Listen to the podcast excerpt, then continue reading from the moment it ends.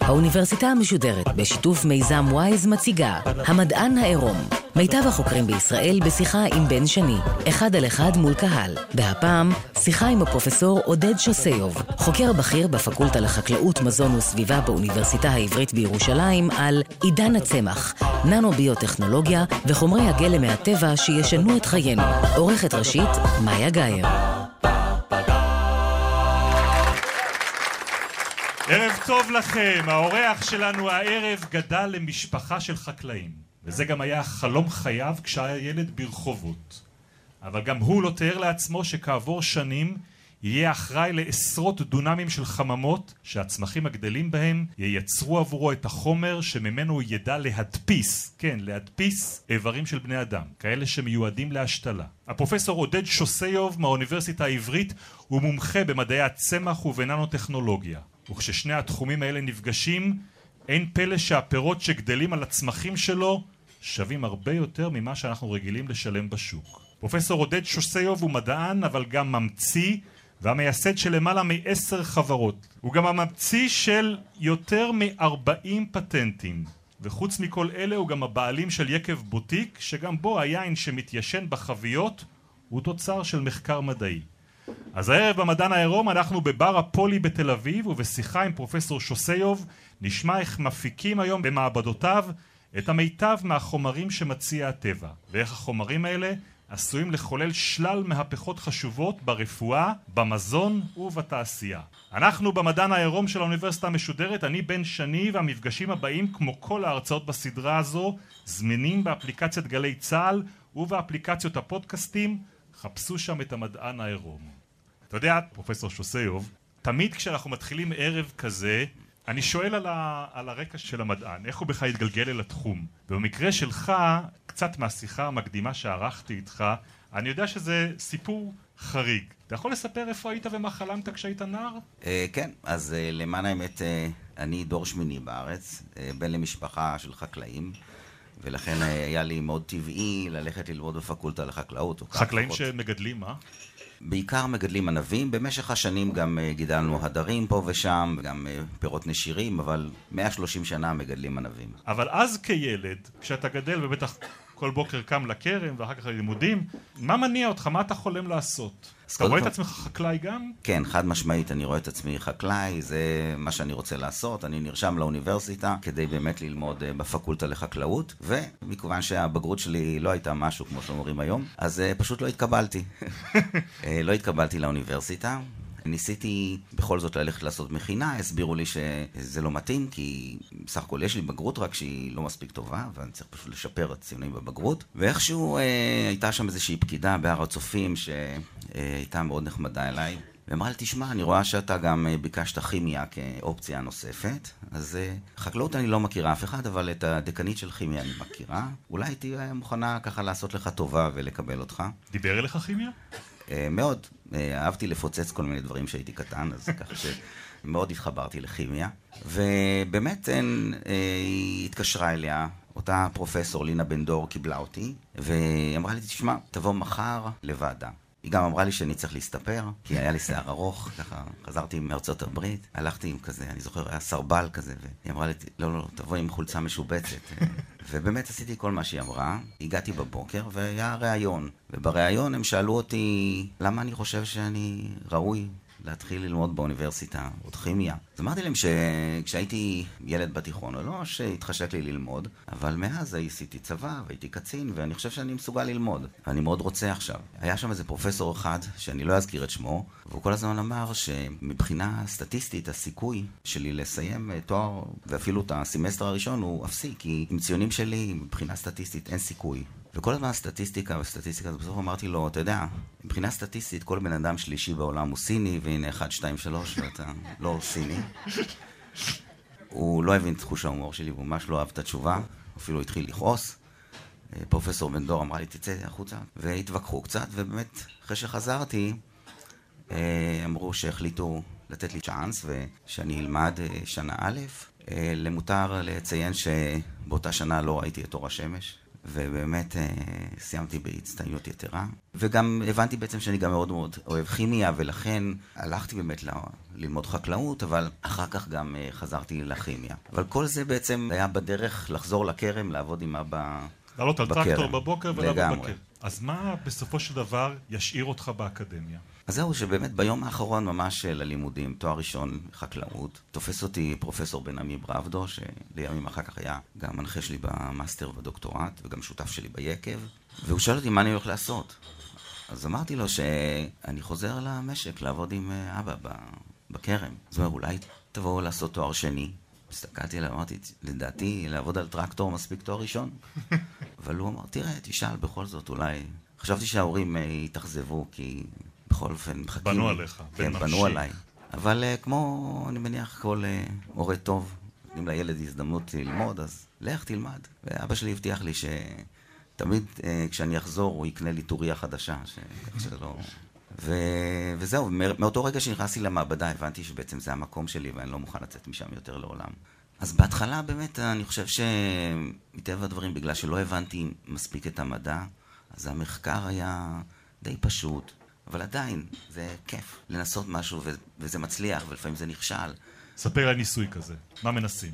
אז למשל, באמת, אה, עוד פעם, אני ממש לא גאה במחקר של המאסטר שלי, כי אני חושב שהוא לא היה מי יודע מה, אבל הרעיון היה לנסות ולגדל ענבים אה, מחוץ לעונה. זו הייתה המשימה שהפרופסור שלי הטיל עליי, ומן הסתם, אנחנו יודעים שהרי ענבים, הגפן עצמה נמצאת בתרדמה במהלך החורף, ורק לקראת האביב הגפן מלבלבת. ויוצאת תפרחת, והתפרחת חונטת לפירות, והפירות מתפתחים וצוברים סוכר, ולקראת הקיץ או סוף הקיץ הענב ממש טעים ואפשר לאכול אותו.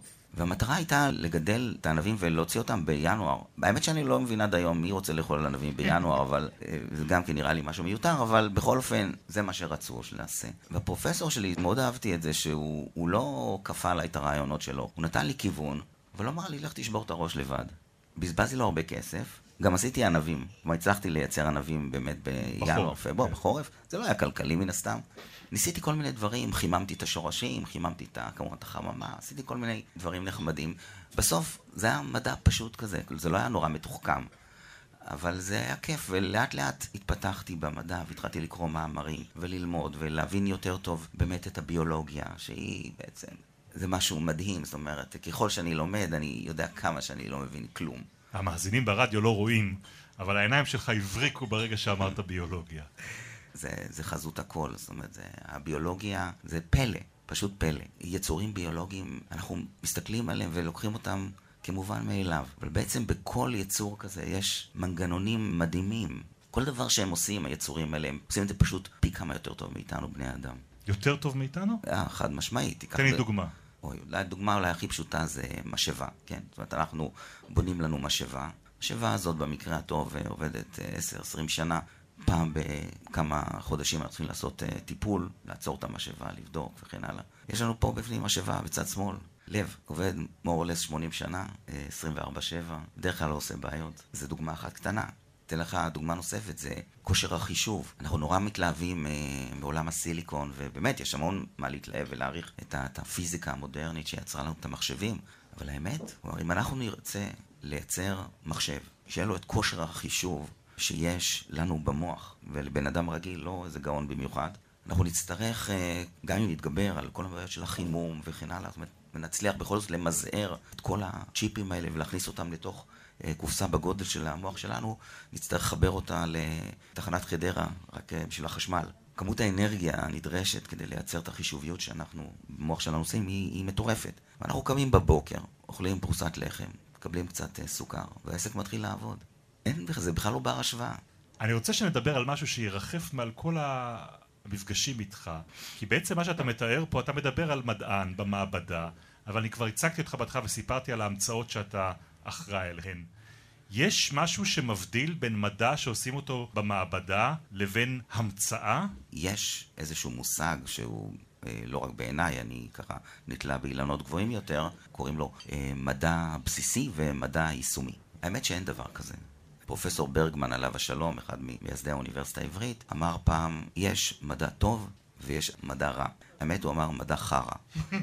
אה, זה, אני אומר, ממדע טוב אפשר לעשות משהו, מתישהו, ומדע רע אי אפשר לעשות שום דבר. ואני באמת מאמין בזה. אבל מעבר לזה, יש משהו מאוד מאוד שונה בין להיות מדען לממציא. כי למעשה מדען, מה שהוא עושה, הוא מסתכל על איזושהי תופעה, והוא מנסה לפרק אותה כדי להבין איך התופעה הזאת אה, פועלת. ממציא עובד קצת הפוך, ממציא בעצם לא ממציא כלום. הוא עושה אינטגרציה, מסתכל על בעיה, ושואל את עצמו את השאלה, איך אנחנו יכולים לפתור את הבעיה הזאת. זה לא מה שעושה מדען שיושב בבוקר במעבדה בדרך כלל? לא בהכרח, כי ישנם אה, בהחלט מדענים שכל מה שהמהות שלהם ומה שמעניין אותם זה לחקור תופעה, ולא בהכרח לפתור בעיה. זאת אומרת, לא להביא את התרופה לסרטן, אלא להבין משהו אחר על פעילות התא. למשל, כל העולם הזה של אה, המצאות הוא עולם יחסית חדש. הדיסציפלינה המדעית הקלאסית היא דיסציפלינה של אה, מחקר, של לשאול שאלות. לא בהכרח אה, להמציא המצאות. וכשאתה מגדיר את עצמך, איפה אתה שם את עצמך על הקשת הזו שבין מדע בסיסי ובין המצאה? אני מדען, אבל הייתי רוצה להיות ליאונרדו דה וינצ'י. בחוויה שלי, הדוגמה האולטימטיבית לאדם יצירתי זה ליאונרדו דה וינצ'י. לאו דווקא אנחנו המדענים של ה-200-300 שנה האחרונות. תסביר את ההבדל. אם אתה היום נכנס לכל אוניברסיטה, וזה לא משנה אם לאוניברסיטה העברית, או להרווארד, או ל-MIT, אתה נכנס למשל למחלקה לכימיה, אתה פותח דלת אחת, יש שם פרופסור שהוא מומחה לפולימרים. אז סטודנט אחד שלו יעבוד על פוליאטילן, השני יעבוד על פוליפרופילן, השלישי על פוליאמיד. אתה עוד מתקדם קצת במסדרון, אתה תגיע לפרופסור שהוא מומחה בכימיה אי אורגנית. ואז גם כן תלמיד אחד שלו יעבוד על silicon oxide, והשני nanoparticles של zinc oxide, וכן הלאה וכן הלאה. ליאונרדו דה וינצ'י הוא היה גם כימאי, וגם ביולוג, וגם מהנדס, וגם רופא, וחלק אומרים שהוא היה גם אפילו איזה אומן לא רע. וזה משהו אחר לגמרי. זו יכולת אינטרדיסציפלינרית מטורפת, כי היום כשאנחנו באוניברסיטה מדברים על מחקר אינטרדיסציפלינרי, אנחנו לא באמת מתכוונים למה שפעם עשו, אלא אנחנו מתכוונים לדרך שלנו להשיג תקציבי מחקר. זה עצוב. אבל אי אפשר לדעת לעומק את הכל, בגלל זה אתה מתמקד בתחום מסוים. חד משמעית נכון, בשביל זה עושים שיתופי פעולה. המצוינות בעיניי היא לא האינדיבידואליזם, אלא היכולת לשתף פעולה עם מומחים ואנשים שהם טובים בתחומים אחרים. לכן המחקרים למשל שלי, למרות שהם יכולים לגעת אה, גם בביולוגיה וגם בכימיה ובפיזיקה ובהנדסת מכונות, אני לא מנהל את המחקר שלי לבדי, אלא אני לוקח תלמידים ואני מצרף פרופסורים שכל אחד מהם הוא מומחה בתחום שלו. ומי אני יכול למצוא במעבדה שלך? אז המעבדה שלי באמת מעבדה מוזרה, כלומר מבחינה זאת שהיא מאוד לא קלאסית, כלומר בתוך המעבדה שלי אתה תמצא אה, מן הסתם גם אנשים שיודעים לגדל צמחים, אז כמובן הם ביולוגים של הצמח, אבל יש שם גם כימאים סינתטיים ויש כימאים של פולימרים ויש כימאים אנליטיים ויש לי מהנדס מכונות ויש רופאה. מהנדס מכונות במעבדת ביולוגיה. חד משמעית. מכיוון שכדי לפתור בעיה מורכבת, צריך באמת את כל ארגז הכלים, לא מספיק ארגז כלים אחד. והיום ה-DNA של הדור החדש הוא uh, אה, DNA אחר. כשהם נכנסים למעבדה, בדרך כלל הם שואלים, אוקיי, אז מה אפשר לעשות מזה?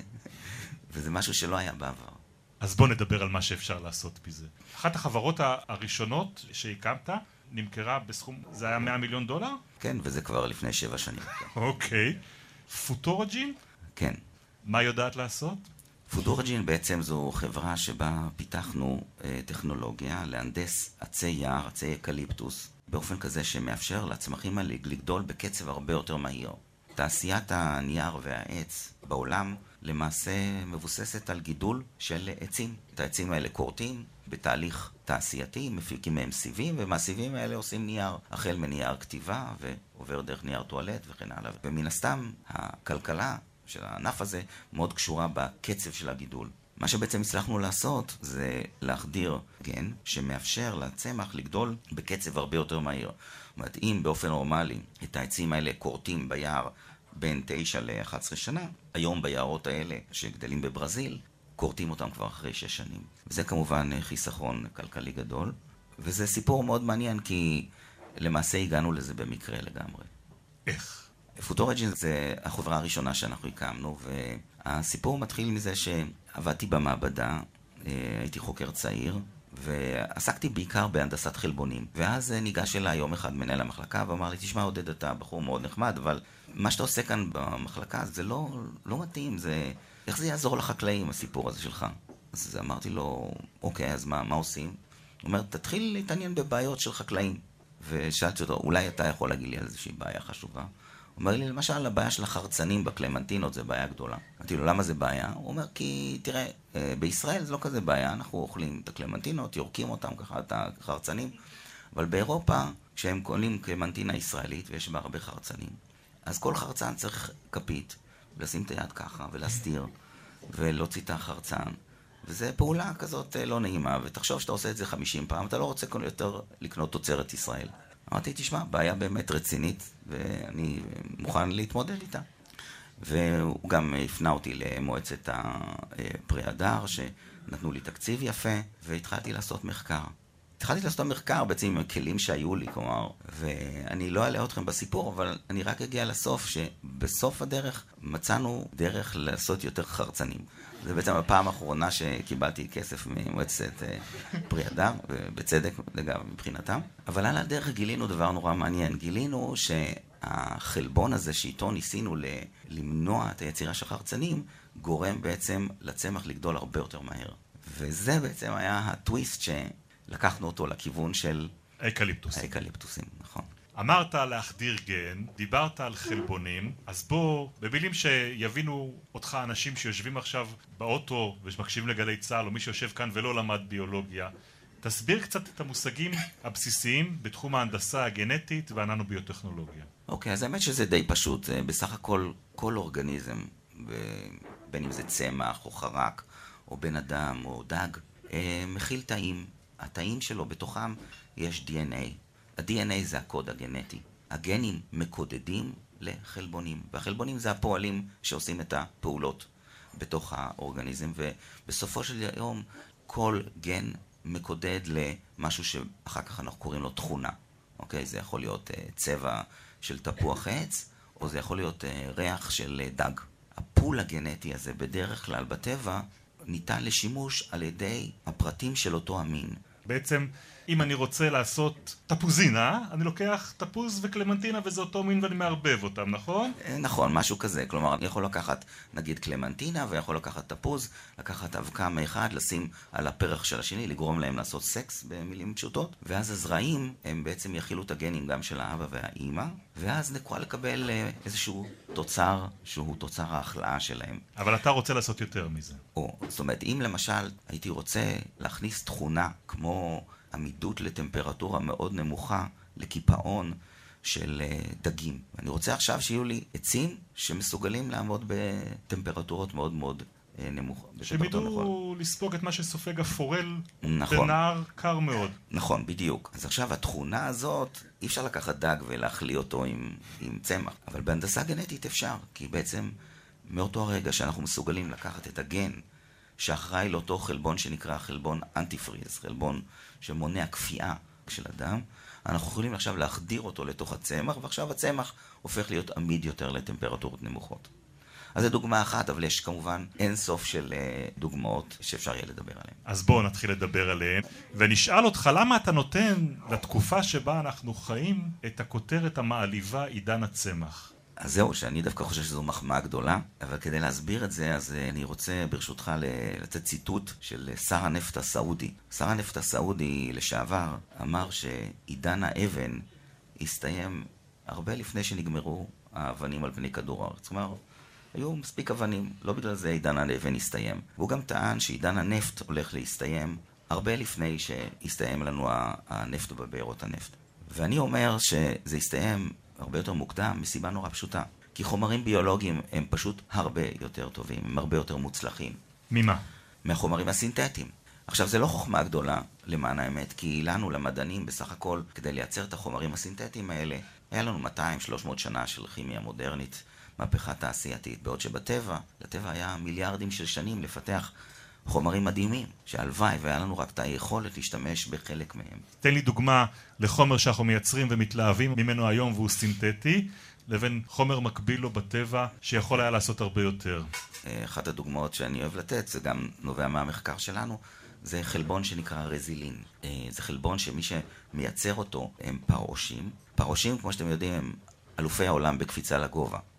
פרעוש מסוגל לקפוץ בין פי 100 ל-200 מהגובה שלו, שזה די מדהים כי זה בעצם כמו בן אדם שיעמוד באמצע מנהטן ובקפיצה אחת יגיע לקצה של האמפייר סטייט בילדינג. אז אתה חייב להודות שזה מרשים. בהחלט. איך הפרעוש עושה את זה? איך הוא מצליח לקפוץ כל כך גבוה? אז מסתבר שבמהלך האבולוציה, הפרעושים פיתחו להם חומר כזה נורא מיוחד, שזה חלבון, שנקרא רזילין, ובמילים פשוטות, זה בעצם הגומי האולטימטיבי.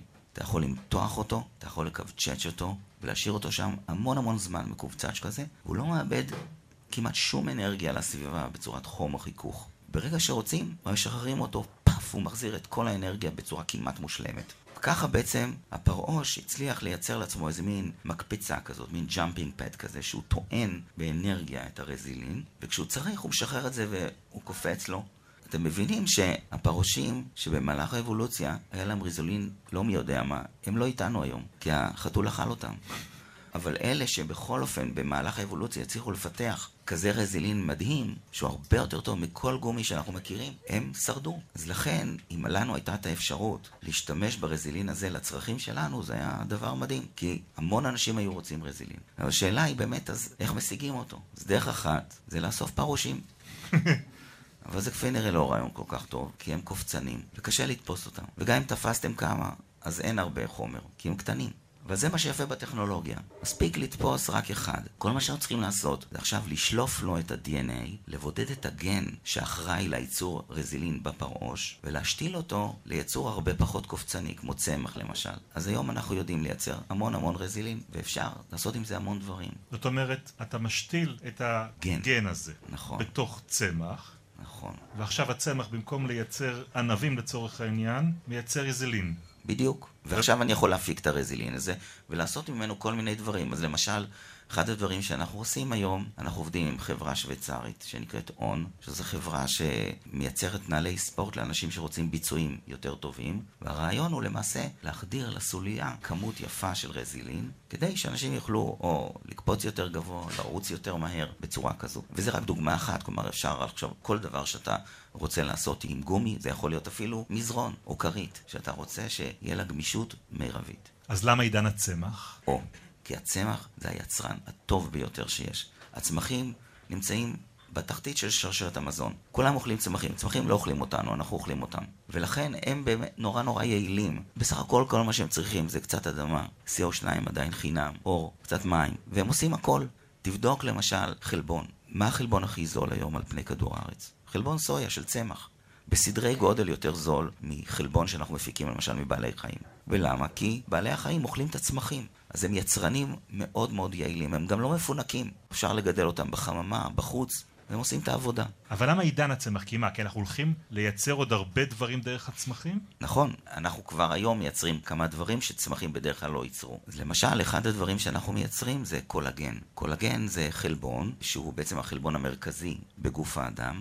אין לנו בעצם בגוף שום דבר יותר מקולגן למעט מים. זה חלבון השלד. עצמות זה 50% קולגן, 50% מינרלים. העור שלנו, 70% קולגן. גידים ורצועות, קרוב ל-100% קולגן.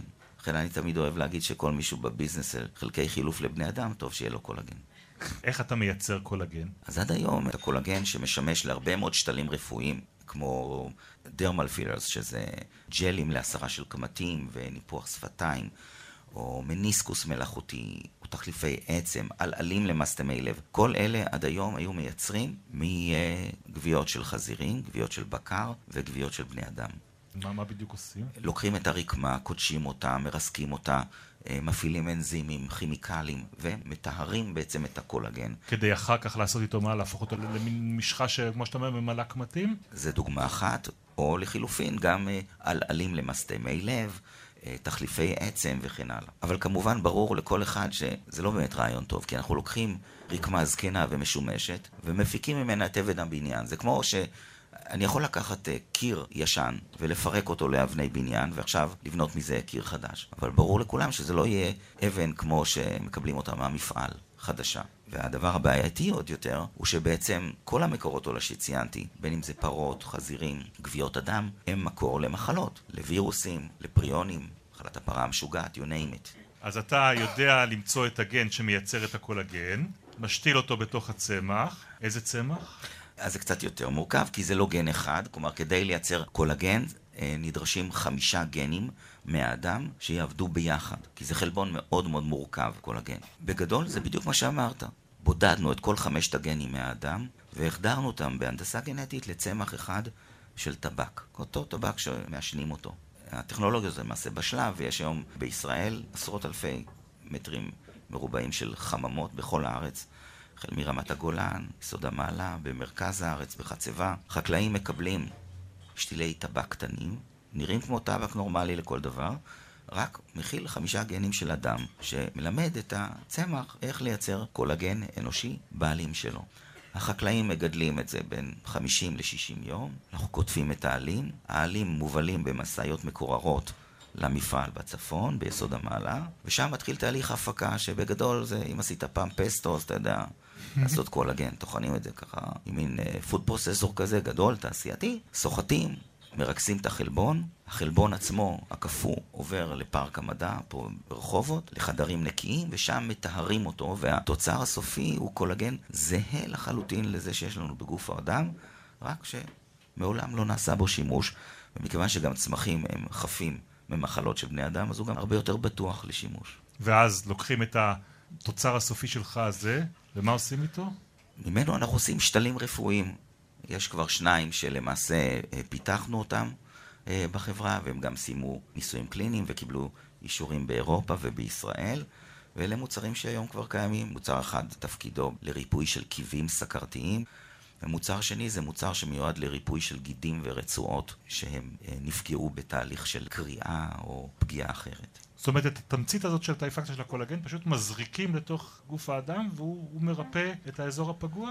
נכון, אבל אולי אני קצת אסביר אה, יותר טוב. אז למשל ניקח את הדוגמה של אה, קיבים סכרתיים, שזה בעצם היה גם המוצר הראשון שפיתחנו ואושר. מעל 450 מיליון בני אדם בעולם סובלים ממחלת הסוכרת. מתוכם אחוז מסוים במהלך החיים יחווה קיב סכרתי, שאם הוא נרפא הכל בסדר, ואם לא, זה חלילה מוביל גם לקטיעה או של אצבע או אפילו ממש כף רגל. המוצר הזה שאנחנו פיתחנו עובד בצורה כזאת. הרופא ניגש לפצע עצמו, עושה תהליך שנקרא התריה, הוא מסיר את התאים המתים ומזריק את הקולגן לתוך חלל הפצע. התאים החיים בשולי הפצע הם מזהים את הקולגן, כי זה בעצם הפיגום הטבעי שלהם. הם נקשרים באמצעות רצפטורים קולטנים מיוחדים, ומקבלים סיגנל שאומר להם, היי, hey, אתם במקום הנכון, תתחילו להתרבות. ואז הם בעצם מתרבים וממלאים למעשה את הרקמה ברקמה שנקראת רקמת גרנולציה. ברגע שהרקמה הזאת מגיעה לפני השטח, שורת תאים נוספת של תאי העור למעשה נכנסת לפעולה וסוגרת את הפצע. בעצם אנחנו מנצלים את תהליך הריפוי הטבעי שקיים לגוף האדם. אנחנו לא עושים משהו שהוא בניגוד לטבע, כי כשאנחנו נפצענו, לפני שהייתה טבע ולפני שהיו uh, כל חברות פייזר וכן הלאה, הגוף שלנו ידע לרפא אותנו. יש לנו מנגנוני ריפוי טבעיים. הקולגן הוא בעצם הפיגום שעל פיו גדלים הרקמות, ולכן אם אנחנו נשים אותו במקום הנכון ובאיכות הנכונה, אנחנו נאפשר לגוף שלנו לרפא את עצמו. ואם אני יכול רק להעריך, אז גם הרבה יותר זול לייצר ככה קולגן מאשר הצורה הדי מזוויעה שתיארת קודם של האופן שבו ייצרו אותו עד היום. אז האמת היא כזו שהיום עדיין הקולגן האנושי שמיוצר בצמחים הוא עדיין יותר יקר מהקולגן שמופק מגוויות. אבל uh, זה רק שאלה של סקלת גידול. להערכתי, בתוך כמה שנים זה יהיה הרבה יותר זול. אני רוצה רק לשאול איזושהי שאלת כפירה אחת, כי הרי כל מה שאתם עושים פה, זה דיברת על כמה הטבע הוא יפה ונפלא, אתם עושים פה התערבות מאוד משמעותית בבריאה הזאת. אתה יודע גם להעריך איזה נזק אתם עלולים לעשות באותו אופן? שצמחי הטבק שלנו פתאום יהיו אחרים לגמרי? אין ספק שכל התערבות יש בה גם פוטנציאל של נזק. מי שטוען אחרת, מטעה. ולכן קודם כל חובה עלינו לבדוק. באמת, במקרה של גידול של קולגן אנושי, זה לא נעשה בשטח הפתוח. חממות מיוחדות עם uh, סגירות מתאימות. ובנוסף לכך, עשינו הרבה מאוד בדיקות לבדוק למשל את ההשפעה של הצמחים האלה על הסביבה. ורק אחרי שראינו והראינו שבאמת הם בטוחים, המשכנו עם הפרויקט הזה. ומן הסתם, גם הקולגן הזה שאנחנו מייצרים, אנחנו לא משתמשים בו סתם כראות עינינו, אלא נעשו ניסויים קליניים, נבדקה הבטיחות וכן הלאה. פרופסור עודד שוסיוב, אל תלך לשום מקום. אנחנו עומדים להמשיך כאן את המפגש איתך, שהמאזינים שלנו בגלי צה"ל שנפרדים מאיתנו עכשיו ישמעו אותו בשבוע הבא בחלק השני של התוכנית, אבל בינתיים נגיד להם, גם לקהל כאן, לילה טוב. לילה טוב.